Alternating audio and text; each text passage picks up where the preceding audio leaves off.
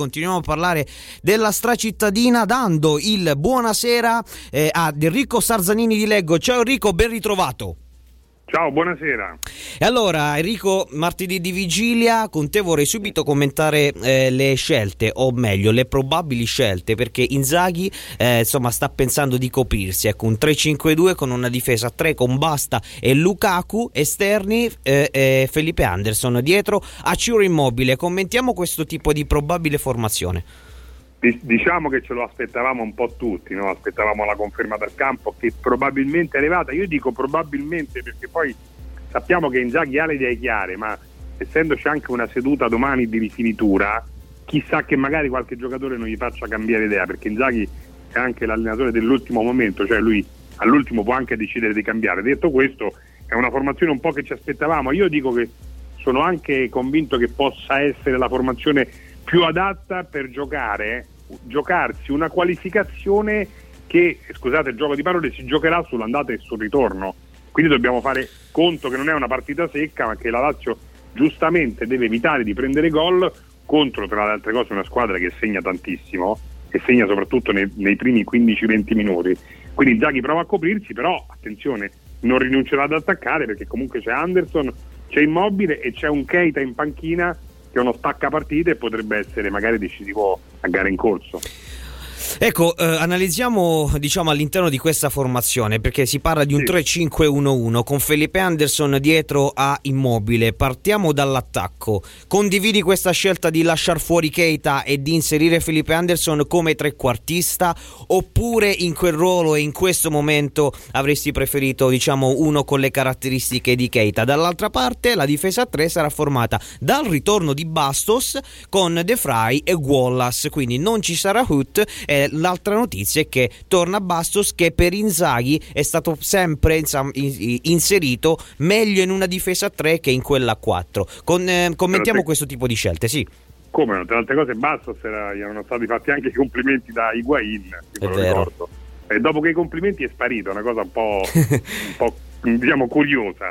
Detto questo, guarda, in attacco io eh, ti ripeto, secondo me Keita può essere ancora più devastante secondo me a gara in corso perché dobbiamo partire da un presupposto la Lazio non ha la panchina che ha la Roma no? e Inzaghi credo che oggi le sue parole siano state chiare no? lui quando ci viene a dire che ci sono dei giocatori come Esciarawa e Perotti che per due gare non hanno giocato lascia intendere che la Roma ovviamente ha una squadra forte e una panchina forte io credo che anche lui si voglia lasciare una chance, una possibilità, una cartuccia da, poter, da potersi sparare magari a gara in corso anche perché poi se andiamo a vedere la panchina io non so chi può fare, farti fare il salto di qualità o la differenza. Keita è uno di quelli, Keita ricordiamo è l'unico giocatore della Lazio che è veramente decisivo quando deve saltare l'uomo, è l'unico che salta l'uomo che lo sa fare bene. Probabilmente questo duolo là davanti, ricordiamoci anche che Immobile, attenzione, viene da una partita in cui ha speso tantissimo, suo malgrado, perché lui magari sperava di, di chiudere prima la pratica udinese e di poterlo poi sostituire con Giorgiovic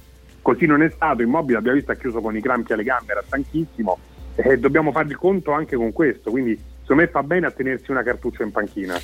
Guarda Enrico, dal punto di vista tecnico secondo me la favorita è eh, una sola squadra, ovvero la Roma, nel senso che comunque eh, la, la, sì. differenza, la, differenza, è mh, mm, minima, no? però c'è. Dal punto di vista dell'atteggiamento, invece, la Lazio che si è vista nello scorso dicembre, no? il famoso derby 2-0 sì. perso eh, con Wallace. Comunque l'atteggiamento era stato un atteggiamento positivo. La Lazio fino al, all'errore di Wallace non aveva demeritato, anzi, eh, era, eh, la partita era praticamente sul filo. Quindi, dal punto di vista dell'atteggiamento, ci sta. Inzaghi, però, sceglie di cambiare anche modulo, quindi di affrontare la Roma con una faccia diversa. È vero, però te, te, te la voglio girare sì. perché la Lazio quando ha giocato bene e ha schiacciato l'avversario ha raccolto pochissimo, guarda con il Chievo, guarda con il Milan, no? due partite da vincere. Allora se il segnale che è arrivato con l'Udinese, è vero la Lazio ha giocato malissimo, eh, si è ridotta all'ultima a segnare sul rigore che poi era contestato, che poi invece abbiamo visto che c'era, che era netto, no? Però la Lazio che vuol dire? Che praticamente con questo atteggiamento così si è resa conto che magari non schiacciando l'avversario però va a vincere. Allora io credo che sia un dato positivo, tra virgolette, per la Lazio e per Inzaghi, perché vuol dire che possono anche vincere partite pur non dominandole. l'hai detto tu adesso, il derby di andata la Lazio aveva avuto un atteggiamento ottimo per, per un'ora, tutti avevano creduto che la Lazio potesse battere la Roma. Alla fine poi vai a vedere il tabellino e la Roma ha vinto 2-0. Ecco, questo è un atteggiamento da capitale. Allora, per una squadra che magari è poco cinica, meglio che giochi magari meno bene, no? Riesca però quell'unica occasione che ha a, a buttare dentro il pallone, magari, immagino io.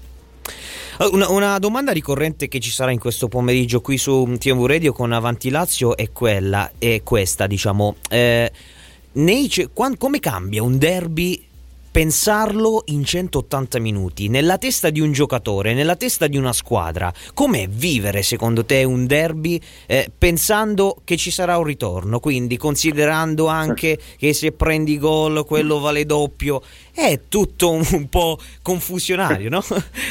No, guarda, io, io, sono convinto di una cosa, è chiaro che eh, la vigilia di un derby si vive come la, la, vivono i tifosi, immagino che la vivano anche i calciatori, no? Poi chi ce lo sente di meno e chi lo sente di più però sono conscio dell'importanza di questa partita. Però è anche vero che quando vai in campo, secondo me questi calcoli li fai. Perché sai, se ti devi giocare la partita secca che devi vincere per forza, magari per qualificarti in Champions, te la giochi e allora ci provi, anche se perdi non va bene. Ma in questo caso quello che dice Inzaghi è vero. Cioè la Lazio non deve subire gol. Stai giocando in casa, se questa partita finisce, mm, ipotizzo io 0-0, è un risultato ottimo che ti dà il 60-70% di possibilità di qualificarti, no? perché poi a quel punto tu hai due risultati su tre, è un qualcosa di importante. Io immagino, è chiaro che quando cominci la partita poi... Queste idee si azzerino. Fare, beh sì, fare questi, questi tipi di calcoli è difficile, però magari sai, nell'economia di un, nel corso di una partita ti rendi conto che magari la Roma non segna, ti rendi conto che tu non riesci a segnare, puoi anche cercare di trattenere questo 0-0 e portartelo per il ritorno, che poi tra altre cose sarà tra un mese, quindi poi vedremo che situazione ci sarà tra un mese. Senti, l'ultimo Enrico, secondo te sì. le polemiche e gli strascichi di quel famoso derby di dicembre, no? ce lo ricordiamo con sì. la situazione Lulic-Rudiger, eh, con eh, la situazione Strottman-Cataldi eh, e in più la sconfitta per la Lazio, potrebbero essere una spinta in più per gli uomini di Inzaghi? Beh, io fossi un giocatore farei essere quello una spinta in più, perché sai, poi le questioni che sono di contorno ne, nelle stracittadine hanno sempre fatto la differenza. E credo che una su tutte, una delle ultime stracittadine su tutte ci insegna questo, cioè quando Di Canio andò a vincere praticamente da solo una partita con una Lazio che veramente valeva un quarto della Roma, eppure vinse, umiliò la Roma 3-1, no? Sai, questo conta tantissimo quello, quelle che sono le motivazioni. Vediamo domani se queste motivazioni conteranno veramente. Io ho visto oggi Spalletti che non nominava la Lazio, ad esempio. Fossi stato un giocatore magari mi sarei fatto oh, bah, non, non, dico mi sarei arrabbiato, però sai, sono le classiche provocazioni, tra virgolette, che ti devono aiutare. Altresì, fossi un giocatore io, mi andrei a rivedere il filmino in cui Nangolan dice noi vinciamo i due derby tranquillamente, andiamo in finale, non c'è problema, no? con una grande scioltezza. Ecco, quelle sono le cose che ti devono caricare in vista di un derby, il resto poi non conta. Vedremo, vedremo. Speriamo il prossimo martedì di essere qui e di commentare un qualcosa di, di, di positivo, visto che ormai da quattro anni che, che eh, commentiamo di. Eh, sì. so, parliamo solo di dispiaceri dopo, dopo i derby. Intanto ti ringrazio, Enrico, e ti auguro una buona serata. Grazie a te, buona serata a te.